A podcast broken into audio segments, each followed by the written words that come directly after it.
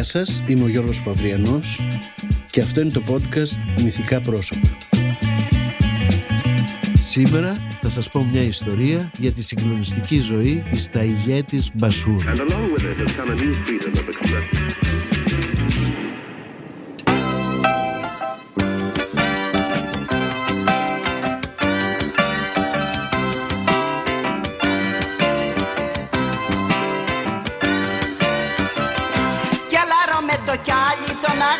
Στοχή Περνάνε άλλοι κι άλλοι, παθαίνω ταραχή. Τον λένε χαραλάμπη, Χανς Χένρι Χριστοφή Αχ στη ζωή μου θάμπη, ο άγνωστος χ.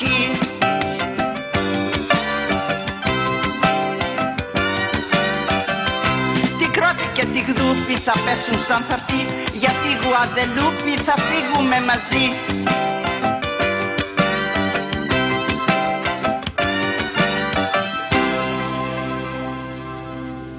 όνειρο ήταν και πάει. Δεν είπε ούτε goodbye. Γουαδελούπι, Γουαδελούπι κι εγώ πανί με πανί. Να ονειρεύομαι, να ταλαντεύομαι για αυτή τη χώρα τη μακρινή. Γουαδελούπι, Γουαδελούπι χωρίς να το κουνάω ρούπι ψάχνω για σχήμα, για καλούπι. Να δούμε πότε θα φανεί. Γουαδελούπι, Γουαδελούπι. Ψάχνω για σχήμα, για σουλούπι.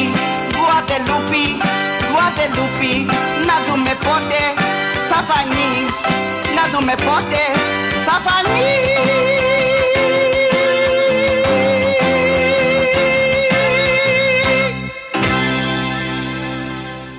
Το Φεβρουάριο του 1992 έγραφα στο πιο προχώ περιοδικό της εποχής, το «Κλικ». Γι' αυτό το λόγο είμαι σήμερα εδώ, για να πάρω συνέντευξη από την αγαπημένη μου άσκημη, την Ταϊγέτη. Είμαι λοιπόν στην Ιπποκράτους, μπροστά σε μια πολυκατοικία και χτυπάω ένα κουδούνι που γράφει «Μπασούρι». Ξέρω ότι είναι μεγάλη σε ηλικία, αλλά η φωνή της από το θηροτηλέφωνο ακούγεται νεανική. «Ποιος είναι» «Ο Γιώργος Παυριανός. Σας είχα πάρει τηλέφωνο». «Αχ ναι, να σας πω, επειδή δεν είμαι έτοιμη, μπορείτε να περάσετε σε μισή ώρα. Πάρτε από το ψιλικατζίδικο απέναντι ό,τι θέλετε. Κοκακόλα, μια πορτοκαλάδα, ό,τι θέλετε.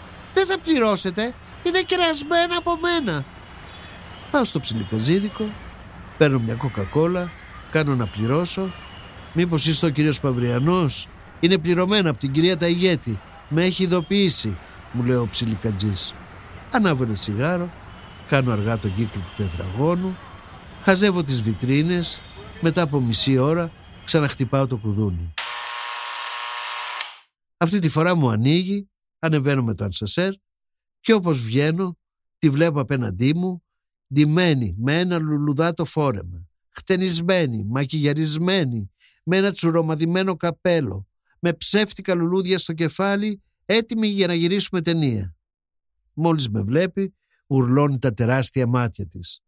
«Καλέ, εσύ είσαι νέος, παιδί σχεδόν», τσιρίζει με χαρά, της φιλώ το χέρι, της δίνω μια μικρή ανθοδέσμη, γουρλώνει πάλι τα μάτια. «Για μένα» ρωτάει ντροπαλά. Τα παίρνει με το δεξί χέρι και με το αριστερό με πιάνει και με τραβάει μέσα στο διαμέρισμα. «Από εδώ! Από εδώ! Πάμε στο σαλόνι!» Μπαίνω στο σαλόνι και μένω με ανοιχτό το στόμα. Αυτό που βλέπω είναι σαν παράσταση του Μπόμπου Ιλσόν. Ο ένας στίχος του δωματίου είναι γεμάτος από τηλεοράσεις, η μια πάνω στην άλλη, ασπρόμαυρες όλες. Άλλες είχαν εικόνα αλλά δεν είχαν ήχο. Άλλες ήταν κλειστές, άλλες είχαν χιόνια και ακούγονταν μόνο η φωνή, άλλες ήταν χαλασμένες και έβλεπα διάφορα σχήματα σαν το Poltergeist. Στέκομαι σαν χαζός μπροστά σε αυτό το βίντεο wall η Ταγέτη καταλαβαίνει την απορία μου. Έχω ένα φίλο ηλεκτρολόγο που φτιάχνει τηλεοράσεις. Κάθε τόσο μου κάνει δώρο και από μία τηλεόραση. Όταν χαλάνε, λυπάμαι να τις πετάξω. Μου εξηγεί με νάζι και μου δείχνει απέναντι ένα καναπέ κρεβάτι σκεπασμένο με μια καφέ κουβέρτα που γράφει πάνω με κίτρινα γράμματα «Ελληνικός στρατός». «Εκεί να κάτσεις, είναι πολύ ζεστά και αναπαυτικά». Και μου εξηγεί πως αυτές οι κουβέρτες του στρατού είναι μάλινες, όχι σαν τις σημερινές που είναι κρυλόρ και δεν ζεσταίνουν καθόλου. «Στάσου μια στιγμή να βάλω τα λουλούδια στο βάζο και μετά θα έρθω να τα πούμε με την ησυχία μας». Παίρνει από το τραπέζι μια οβίδα ανθοδοχείο και εξαφανίζεται για λίγο στην κουζίνα. Οι οβίδες ανθοδοχεία ήταν πολύ της μόδας κάποτε. Έπαιρναν παλιές χάλκινες οβίδες, άδειες φυσικά, χάραζαν σχέδια, άλλαζαν το σχήμα τους, κόλλαγαν πάνω τους διακοσμητικά και τις έκαναν ανθοδοχεία. Το νόημα ήταν προφανές. Η οβίδα που προορίζονταν να σκοτώσει γινόταν ένα ειρηνικό βάζο με λουλούδια. Υπήρχε μάλιστα και ένα κομμουνιστικό τραγούδι με το ίδιο νόημα που έλεγε «Τι τα θέλουμε τα όπλα, τα κανόνια, τα σπαθιά, να τα φτιάξουμε εργαλεία, να δουλεύει η εργατιά». Τι τα θέλουμε τα όπλα, τα κανόνια, τα σπαθιά, να τα φτιάξουμε εργαλεία, να δουλεύει εργατιά, να τα φτιάξουμε εργαλεία, να δουλεύει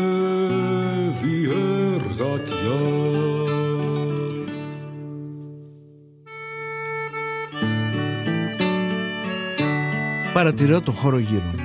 Ένα μεγάλο τραπέζι είναι στη μέση του δωματίου και πάνω του βλέπω αποκόμματα από εφημερίδες, κουτάκια με φάρμακα, ένα πλαστικό μπολ με σοκολατάκια, τασάκια με σκαλισμένο πάνω τους το σφυροδρέπανο, ένα άλμπουμ για φωτογραφίες, μια κρυστάλλινη καράφα με λικέρ.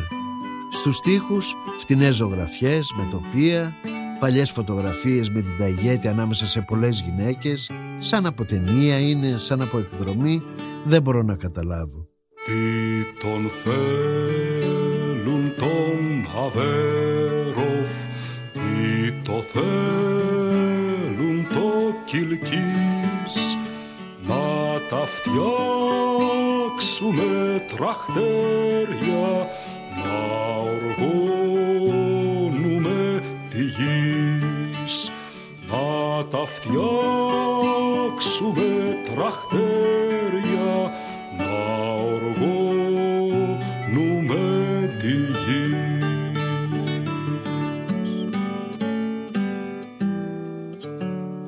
Υπάρχει και μια φωτογραφία σε χρυσό κάδρο όπου η ταϊγέτη είναι νέα και όμορφη, αν είναι δυνατόν αυτό.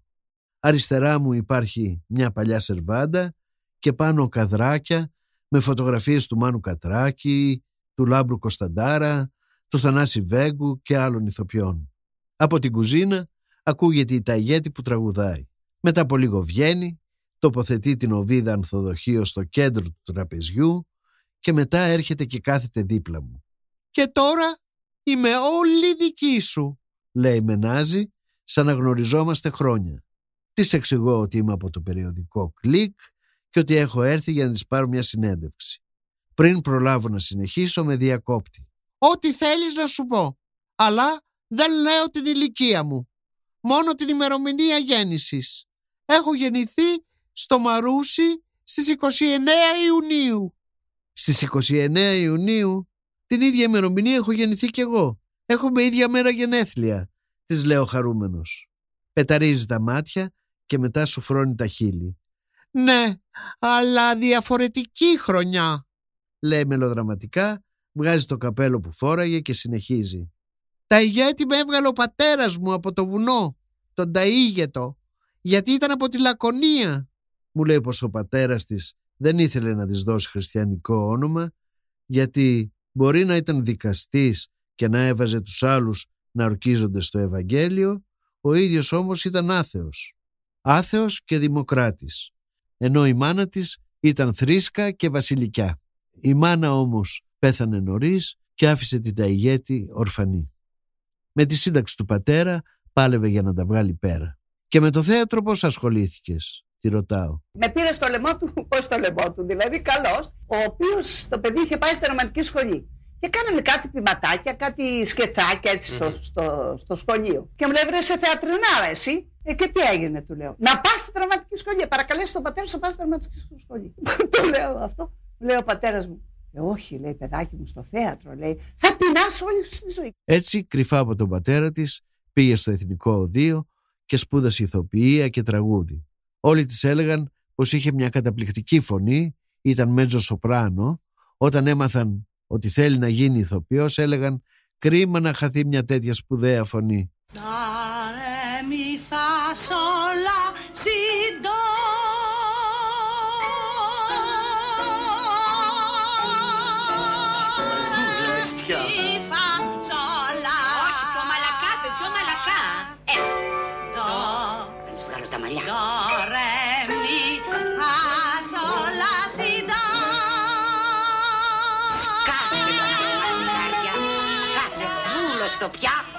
Νου, νου σκαφί, σκαφί.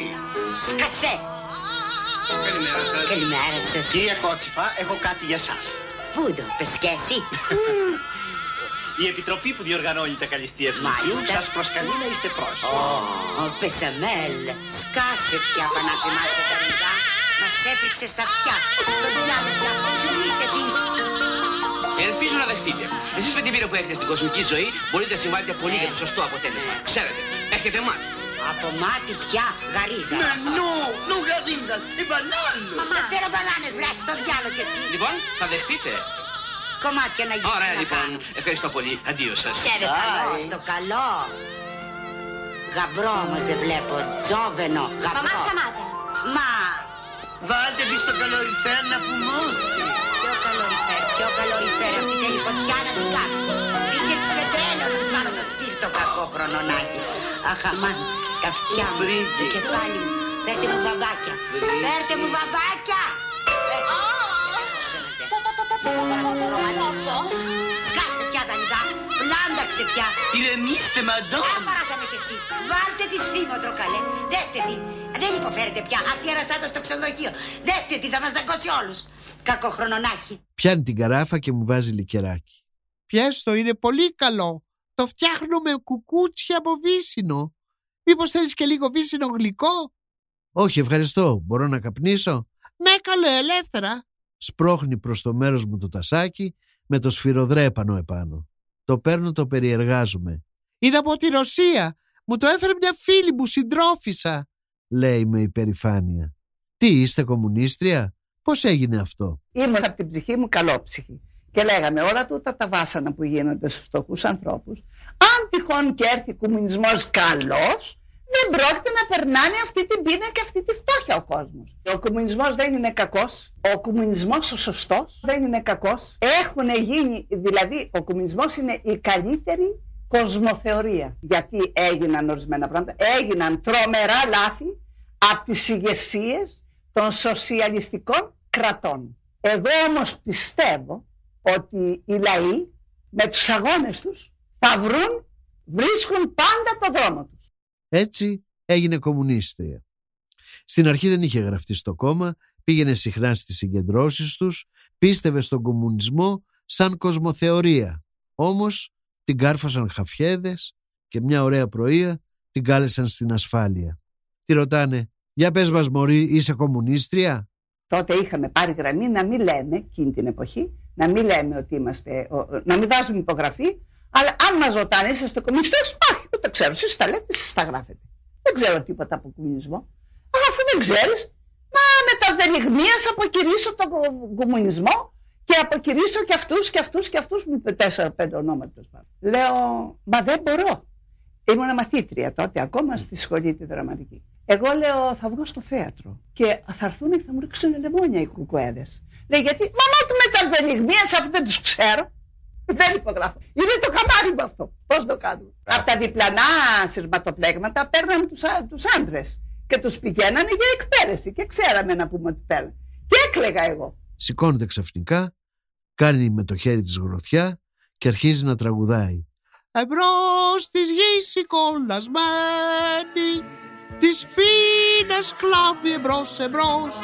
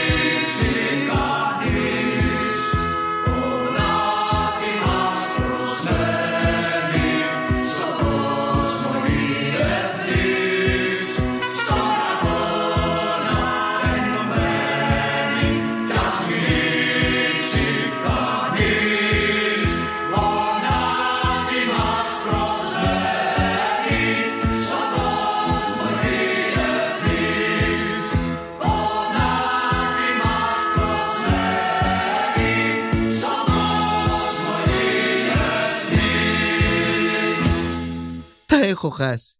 Περίμενα πως θα συναντούσα μια ευχάριστη τρελή και μου βγήκε πασιονάρια. Ευτυχώς μετά από λίγο συνέρχεται, φτιάχνει τα μαλλιά της, φοράει το καπέλο της, κάθεται δίπλα μου και συνεχίζει.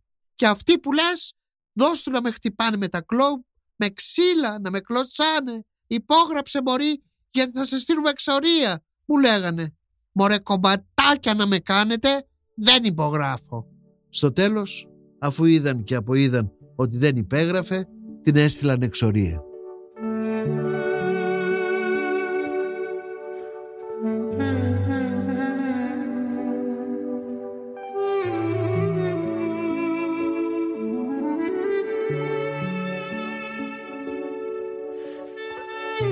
Για τρία χρόνια ήταν εξορία.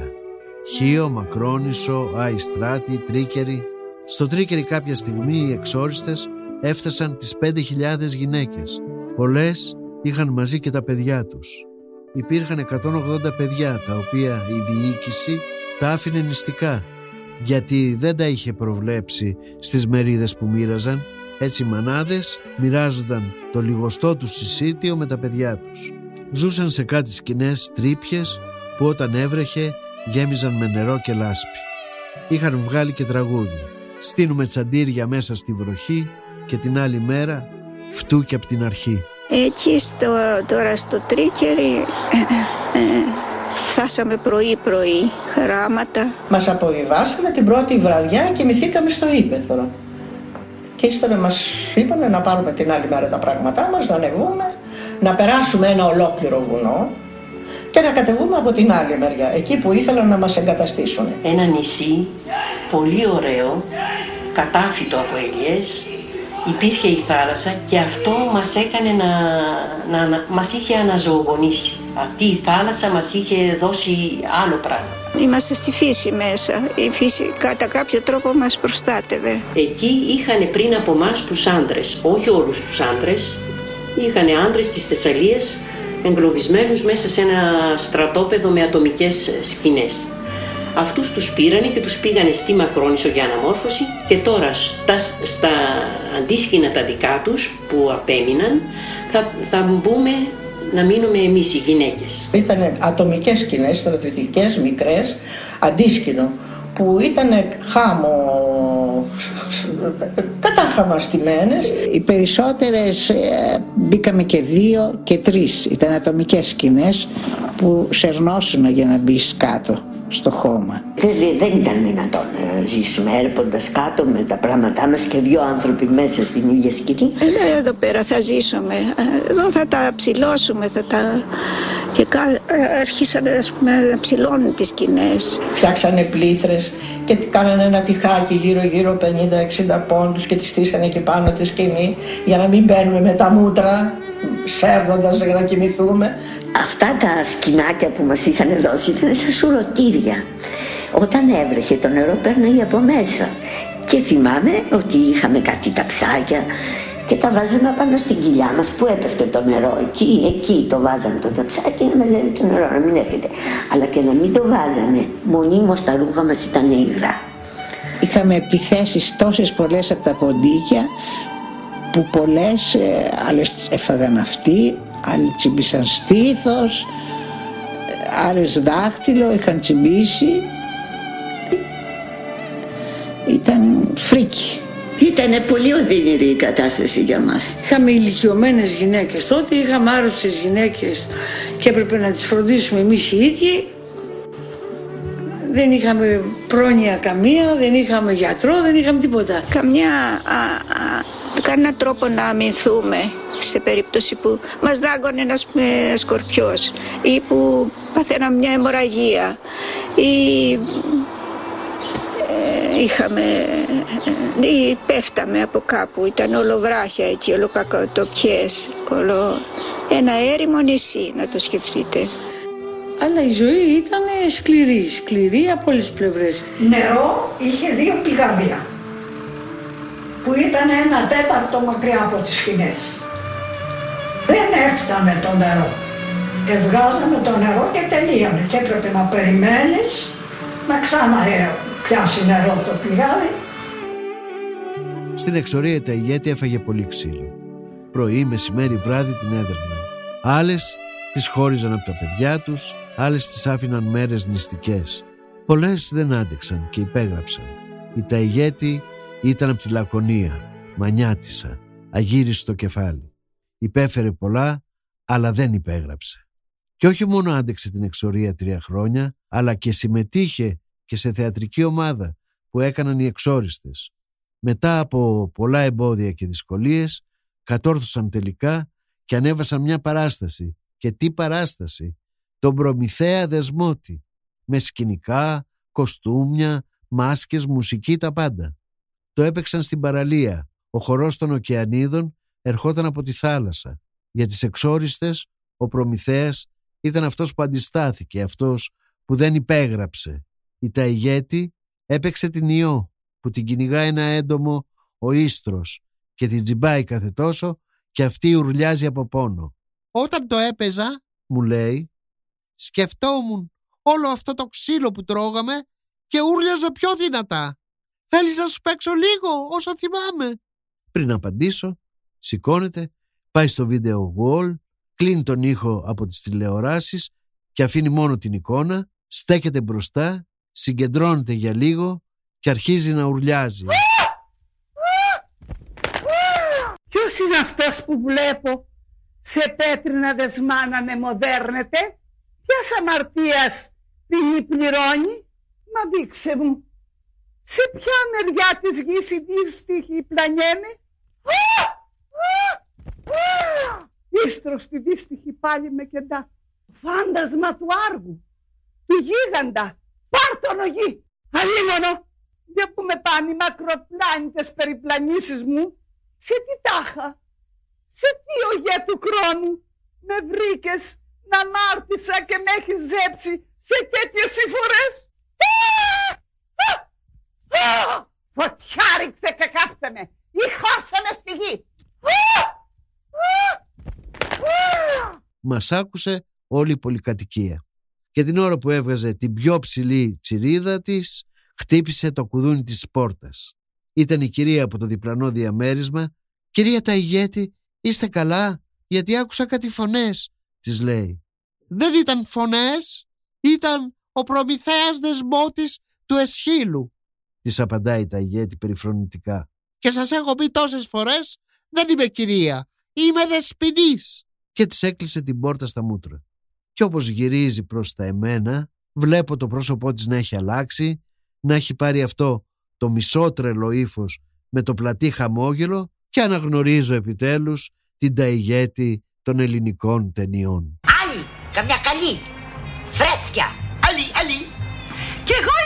η πιο μικρούλα. Καλώς το γαϊτανάκι. Εσύ μας έλειπες πανούκλα. Εγώ τα έχω όλα. Μικρή, τσαχπίνα και όμορφη. Μπουμπούκι. Τράβα και φύγε, μη σου ρίξω γαλαζόπετρα, σαρανταποδαρούσα. Γιατί καλέ με αδικείτε, θα εμφανιστώ και με μπικίνι. Χριστός και Απόστολος. Και ο κόσμος, μωρή, τι σου φταίει; Δεν του φτάνει ο πόλεμος του Βιετνάμ. Το λες από τη ζήλια σου, ζαργάνα. Καλά σου λέει κάρια. Αν είχες το σουξέ μας... Ποιο σου ξέ, βρε, ποιο σου ξέ, που έπεσα μέσα στις λιμώδεις νόσους, στις πανούκλες, μαζεύτετες και βάλτε τις καραντίνα. Αυτές τις οδυσσί δεν τις αντέχω, με πρίξανε πια. Κι άλλη φορά με καλέσετε σε καλυστία αν δεν έρθουν όμορφες. Πάμε δάσκαλε. Μέτρο. Βρε άσε με κι εσύ. Έχει φτάσει η στιγμή να τη ρωτήσω αυτό που είχα ρωτήσει και τη Γεωργία Βασιλιάδου αν θεωρεί τον εαυτό της άσχημο ή όμορφο. Η Βασιλιάδου τότε είχε γελάσει και μου είχε πει ότι στην Ασκήμια αυτή είναι στάρ Ελλάς και η Ταγέτη ήταν μη Ελλάς. Τώρα η Ταγέτη χαμογελάει ντροπαλά. «Κοίτα», μου λέει διστακτικά. «Δεν με λες και πεντάμορφη, αλλά με θέλει ο φακός. Έχω μια φωτογένεια. Γι' αυτό με παίρνουν στις ταινίες. Εξάλλου έχω και τα ωραιότερα πόδια στον ελληνικό κινηματογράφο και μου δείχνει τα πόδια της που όντως και παρά την ηλικία της είναι αξιοθαύμαστα. Τη ρωτάω σε ποια ταινία πρωτοεμφανίστηκε. Στο κινηματογράφο με έβαλε ο Τζαβέλας. Ο περιβόητος Τζαβέλας. Ο Τζαβέλας ήταν έξοχος άνθρωπος. Με ήθελε για ένα δευτερόλεπτο, μια σταλιά. Σε ένα, αλλά δεν θυμάμαι, δεν θυμάμαι τις ταινίες. Με τη Λαμπέτη, ο Χόρν είναι σπουδαίος άνθρωπος, μην τον ξεχάσω. Έκτακτος άνθρωπος ήταν, στο θέατρο έκτακτος, κύριος, κύριος. Δεν έχω δουλέψει μαζί του, αλλά έχω μάθει τι κύριος ήταν. Τέλος πάντων. Λοιπόν, με πήρε ο Τζαβέρας, με φώναξε και πήγα και έκανε μόλις ένα πραγματάκι μικρούτσικο. Αλλά είχε πολλή επιτυχία. Ήταν ένα δικαστήριο και έβγαινε μια παλάβρα εκεί πέρα, με ένα καπέλο μαύρο και με μια ομπρέλα, έτσι μου είπε να ντυθώ και αυτά. Και έβγαινα και έβλεπα εγώ ανθρώπους να πούμε εκεί και μιλούσαν και κάτι κλαίγανε μερικές να πούμε τι δικαστήριο ήταν, ένα δικαστήριο. Από το ταινία δικαστήριο και κλαίγανε μερικές και έλεγα εγώ. Λέω εγώ τι θα λέω. Καλέ ποιος πέθανε. Και δεν στη γέννη όλο το ακροατήριο. Καλέ ποιος πέθανε. Δεν ξέρεις κυρά μου. Όχι. Εκείνος που είναι μες στην κάσα. Άναξα τις παλιόπαιδα.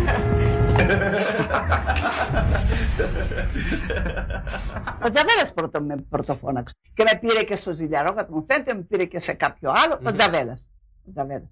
Εδώ δεν είναι το σπίτι του στρατηγού Δεκαδάλα. Μάλιστα, για το σπαθί είπατε; Ναι, ναι, για την έκθεση, την πολεμική. Ο κύριος Ταμούνης μας είπε πως τα έχει τακτοποιήσει. Μια στιγμή. Περιμένετε παρακαλώ. Ορίστε. Ώστε αυτό είναι το τιμημένο ξίφος; Μάλιστα. Α, θα το βάλουμε στην πιο περίοπτη θέση. Ε, σε ένα φόντο rouge, noir, noir ή rouge. Τι προτιμάτε; Ξέρω εγώ, εγώ τι να σας πω. Βάλτε το που καταλαβαίνετε. Σας ευχαριστώ. Άσ' το σπαθί μου κάτω, μωρή. Άσ' το σπαθί μου κάτω. Μην το βγάλω από τη θήκη και σας κόψω φέτες φέτες σαν συναγρίδες. Μα ο στρατηγός. Εγώ είμαι ο στρατηγός. Και δεν δίνω τίποτα. Τώρα έμαθα τι είναι αυτά. Ιδιαίτερος του ιδιαίτερου, ιδιαίτερες κομπίνες, ιδιαίτερη πίστοση, ιδιαίτερες λοβιτούρες. Το σπαθί μου θα μείνει εδώ. Και όποιος θέλει θα έρχεται να το βλέπει τζάμπα.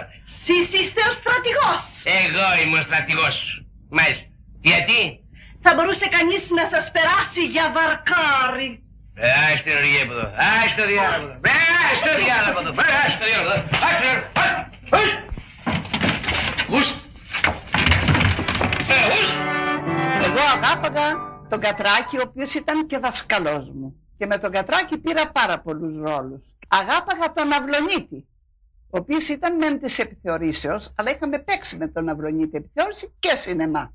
Πολύ αγάπαγα τον Κωνσταντάρα, ο οποίος Κωνσταντάρας ήταν ένας άνθρωπος πάρα πολύ καλός. Δεν ανακατευόταν με πολιτικά και με τέτοια, αλλά δεν τον ενδιέφερε. Μόλις ήρθα εγώ είχα πάει εξορία. Μόλις ήρθα λοιπόν από την εξορία, με ειδοποίησε να πάω στο, στο θέατρο που παίζει. Και μου λέει ο Κωνσταντάρας, τώρα θεόφτωχη και κακόμοιρα, με ένα μπερέ σε βλέπω στο κεφάλι και με μια τσάντα τριμμένη, της κακής ώρας είσαι από λεφτά. Ε, όχι, λέω, έχω τον πατέρα μου που είναι δικαστής και είναι υπάλληλος και τρώω. Λοιπόν, λέει, ο πατέρας σου να σε ταΐζει, έχεις και άλλα αδέρφια, λέω κι άλλα. Λέει, ε, το δουλεύει, λέει ο αδερφός μου, ύστερα η αδερφή μου είναι μικρούλα. Ε, λοιπόν, λέει, όλα, όλα ο πατέρας σου. Ε, και από μένα με συγχωρείς πάρα πολύ, αλλά θα μου επιτρέψεις όταν πληρώνομαι, ο Κωνσταντάρας αυτό, όταν το θυμάμαι, φουρκώνουν τα μάτια μου. Από την καλοσύνη όταν πληρώνουμε κάθε 15 μέρες που πληρώνουμε, θα έρχεσαι να σου δίνω κάτι. Μόνο θέλω να μου δίνετε δουλειά. Όπου μπορείτε να με συστήσετε, σαν Κωνσταντάρας να με συνιστάτε. Λοιπόν, όπου μπορούσε να με συστήσει, με συνιστούσε ο άνθρωπος. Κάτι άλλο, α, την ταγέτη θα πάρουμε. Δεν είμαστε καλά. Δεν είμαστε καλά. Βρήκες; Τον κακό μου τον καιρό βρήκα. Πού στο διάλογο τα έχει καταχωνιάσει; Ξέρεις τι σκέφτηκα; Τι; Να φωνάξουμε ένα medium. Ναι, μωρέ. Ένα medium. Είδες που δεν το σκέφτηκα. Μπράβο. Δηλαδή, εμείς της δώσαμε ένα κατοστάρικο για να έρθει να κοιμηθεί στον καναπέ μας, ε. Μα δεν κοιμάται, είναι υπνοτισμένη. Μωρή, εμείς τη φέραμε για να ανοίξει τα μάτια της, όχι να τα κλείσει. Βλέπω. Τι λέει, Βλέπει. Όνειρο. Ε, βέβαια, με τέτοιον ύπνο που έχει, όνειρο θα βλέπεις. Βλέπω έναν άνθρωπο με χρυσά. Πολλά χρυσά. Ακούς, βλέπει έναν άνθρωπο με χρυσά. Ναύαρχος ήταν. Πού τα έχει; Παντού. Κανα σαράφι θα λέει. Πάψε. Πού είναι αυτός ο άνθρωπος; Ρόδες, βίδες, μηχανές. Ο Ηρακλής. Τα χρυσά, μωρή, πού τα βλέπεις τα χρυσά; Εδώ μέσα στο σπίτι. Μπορμπάζ λέει τα μπακύρια που έχουμε γυαλίσει. Α την ευθεία. Κάνε πιο εκεί να τη ρωτήσω κι εγώ. Ορίστε. Για πες μου, εδώ στο σπίτι βλέπεις χρυσά; Πολλά. Πολλά. Ε, πού στα διάλογα τα βλέπεις; Εδώ στην κάμερα; Όχι. Οχιά. Άμα σου δώσω το χέρι θα με πας εκεί που βρίσκονται. Ναι. Πάμε. Στο διάλογο και εσύ θα μου την ξυπνήσεις. Εδώ. Πού; Βλέπω χρυσό. Χρυσή να σε κόψει. Βλέπεις τίποτα μωριλικία εσύ; Όχι. Να.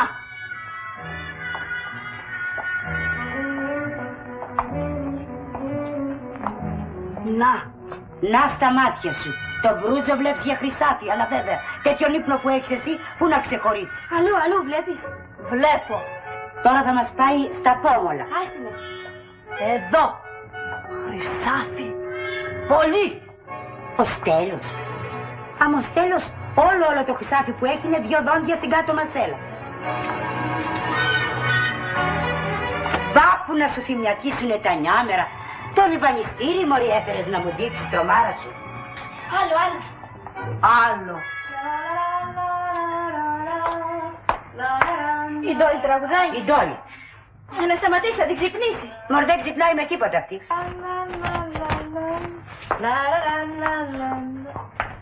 Α, τραγουδάς κυρά μου, ε, τραγουδάς. Τώρα πια δεν βλέπω τίποτα. Δεν βλέπεις. Όχι. Χρυσάφι δεν βλέπεις. Όχι. Εμ τώρα να ανοίξει τα στραβάδια σου μωρή να δεις. Δεν βλέπω. Και θες και εκατό. Τρομάρα να σου έρθει. Μωρή Λουκία, πάρ την και ρίξε ένα κουβά νερό στο κεφάλι μαζί με το κουβά. Πάρ την όξο. Ένιωσε. Ο δε Αυλονίτης μου έλεγε. Ο μοναδικός και ο Κωνσταντάρας μοναδική σε αυτά. Μου έλεγε ο Αυλονίτης. Έλα εδώ που είσαι τώρα καινούρια. Έλα εδώ. Εγώ θα σε μάθω. Βγαίνεις στη σκηνή. Βγαίνεις στη σκηνή. Πριν βγεις στη σκηνή, κοίταξε, πρόσεξε να έχεις το ρόλο μέσα σου. Και έτσι θα βγεις. Το ίδιο μου έλεγε και ο Κωνσταντάρας. Πολλοί, πολλοί άνθρωποι να βγουν. Και ο, και ο, και ο Καρούσος. Ξέχασα να το πω. Ήταν ορισμένοι, θα τους ξέρω. τους ξέχασα. Και ο Καρούσος. Και ο Καρούσος το ίδιο. Εγώ έβγαινα από το καμαρίνι και έβγαινα να μπω. Με βουτάει μια μέρα από το μαλλί. Έλα εδώ μου λέει. Τι είναι αυτά τα πράγματα. Βγαίνεις από το καμαρίνι σου και πας λέει μέσα στο να, να παίξεις. Κάτσε εδώ, 10 λεφτά έξω από την κουίντα να πεις το ρόλο σου και έτσι θα μπεις. Και τώρα το κάνω συνέχεια ακούγοντας τον Καρούσο. Το Βέλκο. Με έχει πάρει σε πάρα πολλές ταινίες και μου έχει δώσει και πολύ καλά λεφτά. Και είναι ο καλύτερος από όλους τους εργοδότες της Αθήνας. Να σου φέρω ένα μαντολίνο. Έλα θεία, ας το παραθείο. Θα σου βρω και σένα θείο. Ω Θεέ μου, τι θα κάνω με δάσκαλε. Έλα καλέ πιτσάκου, τι σου λέει ο Πολύδωρος. Έλα θα ανοίξεις θεία. Ε, τώρα θα σου πω εγώ ζουρνί. Να δεν το πίσω από Ω θεία μου, έλα θα στην καλά σου. Ω Θεέ μου, τι να κάνω. Ε, είσαι ζουρνί. Εγώ δεν θέλω να πω ότι είμαι ταλα- ταλαντούχος, αλλά είμαι καλή ηθοποιός. Εγώ χάθηκα. Έπρεπε να είμαι εκεί πάνω να είμαι. Εάν με αφήνανε, δεν με αφήσανε. Φοβήθηκα πως η κουβέντα θα ξαναγύριζε στα πέτρινα χρόνια και για να την προλάβω τη ρωτάω πότε να έρθω με τον φωτογράφο για να τη φωτογραφίσω. Πριν προλάβει να μου απαντήσει, χτυπάει το τηλέφωνο, το σηκώνει, αρχίζει να μιλάει με κάποιον και κάθε τόσο με κοιτάζει. «Μα είναι εδώ ο άνθρωπος», την ακούω να λέει κάποια στιγμή. «Εντάξει, εντάξει, θα του το πω», συμπληρώνει εκνευρισμένη, κλείνει το τηλέφωνο και πάνω εκεί μου σκάει το κανόνι. Ξέρεις, με είχαν πάρει από την τηλεόραση για να δώσω μια συνέντευξη και τώρα μου είπα να μην τη δώσω πουθενά άλλου. Όταν θα προβληθεί μπορούμε να κάνουμε ό,τι θέλουμε. τα πήρα στο κρανίο.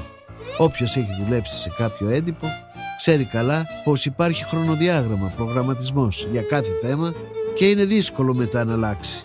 Τι θα τους έλεγα τώρα. Περιμένετε να βγει συνέντευξη στην τηλεόραση, να έρθουμε δεύτερη και καταϊδρωμένοι. Δημοσιογραφικά δεν θα είχε ενδιαφέρον. Δεν είπα όμως τίποτα. Συμφώνησα πως έτσι είναι το σωστό. Πρώτη η τηλεόραση και μετά όλα τα άλλα. Είχε νυχτώσει. Επέμενε να μου κάνει το τραπέζι. Δέχτηκα, δεν ήθελα να την προσβάλλω. Έφερε μακαρονάκι κοφτός, σκέτο, χωρίς σάλτσα και ένα μπουκάλι μπύρα. Αυτή έφαγε ένα γιαούρτι. Μιλούσε συνεχώς και μου έλεγε πως δεν θα τα πει όλα στην τηλεόραση, μερικά θα τα φυλάξει να μου τα πει αποκλειστικά σε μένα.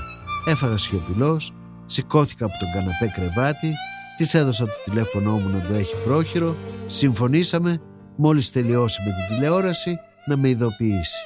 Στην εξώπορτα μου έβαλε με τη βία ένα πεντάρι στην τσέπη μου για να πάρω ταξί. Προσπάθησα να της το δώσω πίσω, στάθηκε αδύνατον. Τη χαιρέτησα και έφυγα βέρη χολοσκασμένος που θα έλεγε και η Γεωργία Βασιλιάδου.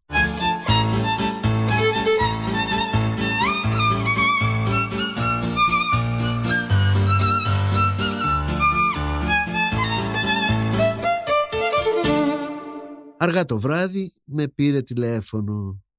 «Μήπως ενοχλώ» μου λέει Ναζιάρικα και μου αρχίζει μια ολόκληρη ιστορία ότι από την πρώτη στιγμή που με είδε με συμπάθησε, ότι αυτή δεν συμπαθεί εύκολα, άρα για να με συμπαθήσει πάει να πει πως είμαι καλός άνθρωπος, ότι θέλει να μιλάμε στον ελληνικό και άμα δεν με ενοχλεί να τα λέμε πότε πότε τηλεφωνικά.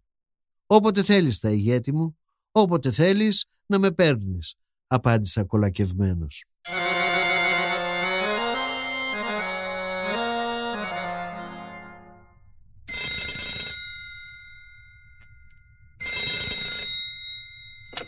Εμπρός. Εμπρός. Ομιλείτε παρακαλώ. Ποιος είναι;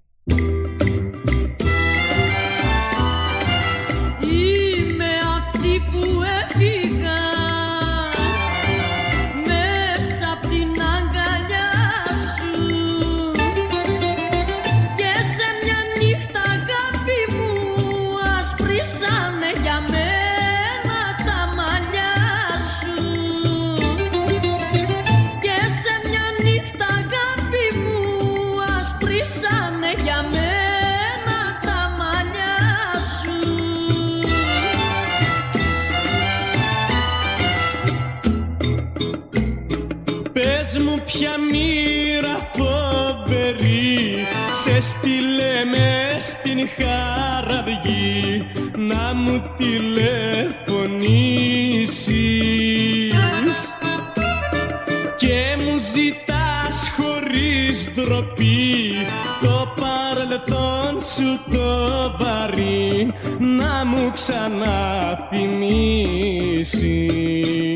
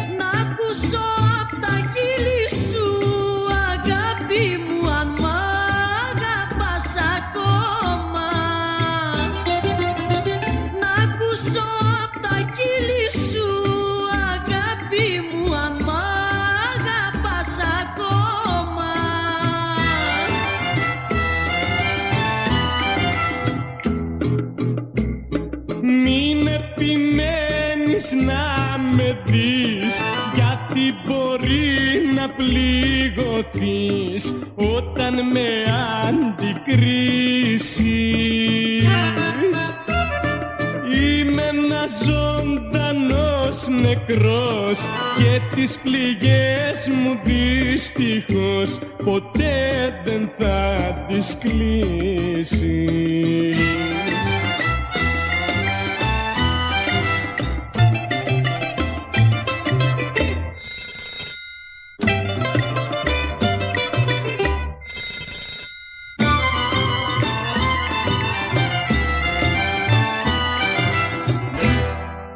έτσι άρχισαν τα τηλεφωνήματα, τα περισσότερα αργά το βράδυ ή νωρίς το πρωί. Και τι δεν μου είπες σε αυτά τα τηλεφωνήματα; Στην αρχή μιλούσε για απλά θέματα, για τον καιρό, για την πολιτική, για τη διατροφή μου. Σιγά σιγά με την οικειότητα που αναπτύχθηκε μου μιλούσε καλυμμένα στην αρχή για άσχετα θέματα που όμως έκρυβαν ένα ερωτισμό. Πήγα στη λαϊκή και είδα κάτι μελιτζάνες, μαύρες, ωραίες, ντούρες. Κολάστηκα. Μου θύμισαν ξέρεις τι, αλλά δεν τις πήρα. Είχαν 60 δραχμές στο κιλό. Μετά, πιο απροκάλυπτα, άρχισε να μου μιλάει για τα προσωπικά της. Είχα ένα φίλο πριν μερικά χρόνια, κάναμε σεξ, αλλά μόλις εμφανίστηκε το AIDS, του είπα ότι πρέπει να διακόψουμε. Α, πα, πα, πα, πα. Δεν το ρισκάρω. Θα βάλω κλειδαριά και θα το κλειδώσω. Ξεκαρδιζόμασαν στα γέλια. Άρχισα κι εγώ να τις εκμυστηρεύω διάφορα και κάποια στιγμή της λέω «Ξέρεις ότι σε αγαπούν πολύ οι αδελφές» Μικρή παύση από την άλλη μεριά του τηλεφώνου και μετά με ρωτάει «Σοβαρά; Και τι λένε οι...» Την ακούω να διστάζει, φαίνεται δεν ήθελε να πει οι αδελφές οπότε γυρίζει και μου λέει «Και τι λένε οι αδελφοί για μένα» Ότι αν σε είχε συναντήσει ο Αλμοδοβάρ θα ήσουν πρωταγωνίστρια σε όλες τις ταινίες του, της λέω. Ήξερε τον Αλμοδοβάρ, είχε δει και ταινίες του, κολακεύτηκε. Ένας με φώναξε στο σπίτι του. Εγώ στα σπίτια δεν πήγαινα. Όχι ότι ήμουν καμιά όμορφη, αλλά ήμουν μια χαριτωμένη κοπέλα. Ε, και με θέλανε οι άντρες. Αυτός είχε ένα σωρό φιλενάδες. Όλο την επιθεώρηση την είχε. Μάλιστα έβγαινε τις περισσότερες φορές, με συγχωρείτε, με το σοβρακό του και το σοβρακό τους περισσότερες φορές ήταν και ξεχούμπο του. Για να ερεθίσει τα κοριτσάκια. Τέτοιο κτίνος. Αλλά μεγάλος ηθοποιός. Πολύ μεγάλος ηθοποιός. Εγώ όποτε τον έβλεπα και ακόμα που βλέπω ταινίες, μαγειρεύω, κλείνω την κουζίνα και έρχομαι να τον δω. Αυτό τι μου έκανε. Με πήγε στο σπίτι του, αλλά εγώ ήξερα πως έχει γυναίκα και πεθερά. Και έτσι πήγα. Εδώ τώρα στο θέατρο που έρχεσαι και με βλέπεις ή και παίζουμε μαζί, να πούμε, παίζαμε μαζί σε ένα θέατρο. Δεν γίνεται τίποτα. Θα έρθει στο σπίτι να πάρω ένα φίλο μου που έχει ο άνθρωπος πολύ με μένα υποχρέωση, του έχω παίξει πολλά, και θα σε φωνάξει και σένα αμέσως μόλις του πω εγώ σε δουλειά. Και όχι μόνο μια δουλειά, συνέχεια θα έχεις. Τι ήταν αυτό; Είμαστε στο χώρο, χαιρέτησα την πεθερά του, η γυναίκα του δεν την είδα, ήταν μέσα, την πεθερά του χαιρέτησα. Εν τέλει είμαστε σε ένα χώρο και ήταν το τηλέφωνο. Παίρνει λοιπόν το τηλέφωνο. Παίρνει το τηλέφωνο και ναι, ναι, ναι, ναι, θα σου στείλω μια κοπέλα. Ένα ταλέντο μεγάλο. Μια κοπέλα ζωντανή. Έλεγε αυτός συνήθως όταν τηλεφωνούμε. Περιμένουμε λιγάκι να μας απαντήσει και αυτός. Ή ακούμε κάποιο. Δεν είχε τηλεφωνήσει καθόλου. Πήρε το ακουστικό και έκανε ό,τι τηλεφωνούσε. Ε, κακία δεν ήταν και αυτή. Ε, πώς να τον δω. Με είδες σε λίγες μέρες στο σωματείο, τα γιατούλα, τι κάνεις, τα γιατάκια, τι κάνεις, μιλιά εγώ. Λοιπόν μου λέει, γιατί δεν μου μιλάς. Α, σε αγενέστατου δεν μιλάω. Μα είμαι πρωταγωνιστής, έχω θείασο, ξέρεις, έχεις, έχω, έχεις ανάγκη και εμένα και δεν θα έρθω στο θείασο σου ποτέ. Δεν σε θέλω. Μετά ξεκίνησε η ιστορία της Μπερτούλας. Είχε ένα κομμάτι βελούδο και ήθελε να φτιάξει μια μπερτούλα για τους ώμους, μια σαλοπέτη. Ξέρεις κανένα μόδιστρο να πάω να τη ράψω; Με ρώτησε μια μέρα. Θυμήθηκα πως ο Μάρκελος νύχτας μου είχε πει σε ανύποπτο χρόνο πόσο θαυμάζει την Ταγέτη και πόσο ήθελε να τη γνωρίσει από κοντά. Ναι, της λέω. Ξέρω κάποιον που σε θαυμάζει πολύ και είναι και μόδιστρος. Το όνομά του είναι Μάρκελος Νύχτας. Της έδωσα τον αριθμό του, ειδοποίησα και το Μάρκελο και για ένα μήνα η Ταγέτη σταμάτησε να με παίρνει τηλέφωνο. Είχα αρχίσει να ανησυχώ όταν μια μέρα με παίρνει ο Μάρκελος και αρχίζει να με βρίζει όπως μόνο ο Μάρκελος μπορεί να βρίσει. Παύρη η ώρα που σου είπα για την Ταγέτη. Που να παυρίσεις και να γίνεις σαν κατράμπι. Μπορεί, με έχεις καταστρέψει. Με παίρνει Ταγέτη τρεις φορές την ημέρα για αυτή την περτούλα και με έχει τρελάνει. Τη μια τη θέλει έτσι, την άλλη τη θέλει αλλιώς. Δεν ξέρω τι να κάνω. Πες της κάτι κι εσύ, γιατί μου έχει σπάσει τα νεύρα. Τι να της πω. Είχε πεθάνει η αγαπημένη της αδελφή και μετά από αυτό η Ταγέτη είχε αρχίσει να χάνει όλη τη σπιρτάδα της, το κέφι της για τη ζωή. Την πίστη της πως μια μέρα θα κυριαρχήσει η αγάπη και η δικαιοσύνη. Σιγά σιγά έμπαινε στον κόσμο της άνοιας, εκεί που όλα μπερδεύονται γλυκά και τίποτα δεν έχει σημασία πια. Όπως ήταν φυσικό, η φωτογράφηση δεν έγινε ποτέ. Ούτε μπόρεσα να την ξαναδώ από κοντά. Τελευταία φορά που την πήρα τηλέφωνο και μιλήσαμε ήταν στις 29 Ιουνίου 1995, ανήμερα στα γενέθλιά μας. Εκείνη γινόταν 80 ετών και εγώ 40. Τα ηγέτη, οι αδελφοί, σου εύχονται χρόνια πολλά, της λέω και την ακούω να γελάει ευχαριστημένη. Και τι είναι σήμερα, τι γιορτάζουμε; Τα γενέθλιά σου τα ηγέτη μου, τα δικά σου και τα δικά μου. Χρόνια μας πολλά. Μήπως θέλεις να πεις κάτι στους αδελφούς, μήπως θέλεις να κάνεις κάποια δήλωση; Και εκεί που κακάριζε γεμάτη χαρά, σταματάει και ακούω τη φωνή της ξαφνικά να αλλάζει, να πάλεται, να γίνεται άγρια και αποφασιστική. Δήλωση, κομματάκια να με κάνετε κερατάδες, δεν υπογράφω δήλωση. Και μου κλείνει το τηλέφωνο στα μπούτρα. Πήραμε τη ζωή μας λάθος κι αλλάξαμε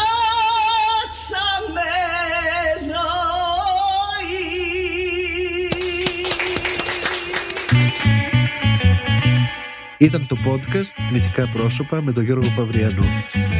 Αφήγηση σκηνοθετική επιμέλεια Γιώργος Παυριανός. Η ηχογράφηση έγινε από τον Άκη Μπελή στα Earth Sound Studios. Ήταν ένα podcast από την Athens Voice. Μπορείτε να ακούσετε τα podcast της Athens Voice στο athensvoice.gr και στο Spotify, στο Apple Podcast και το Google Play Music.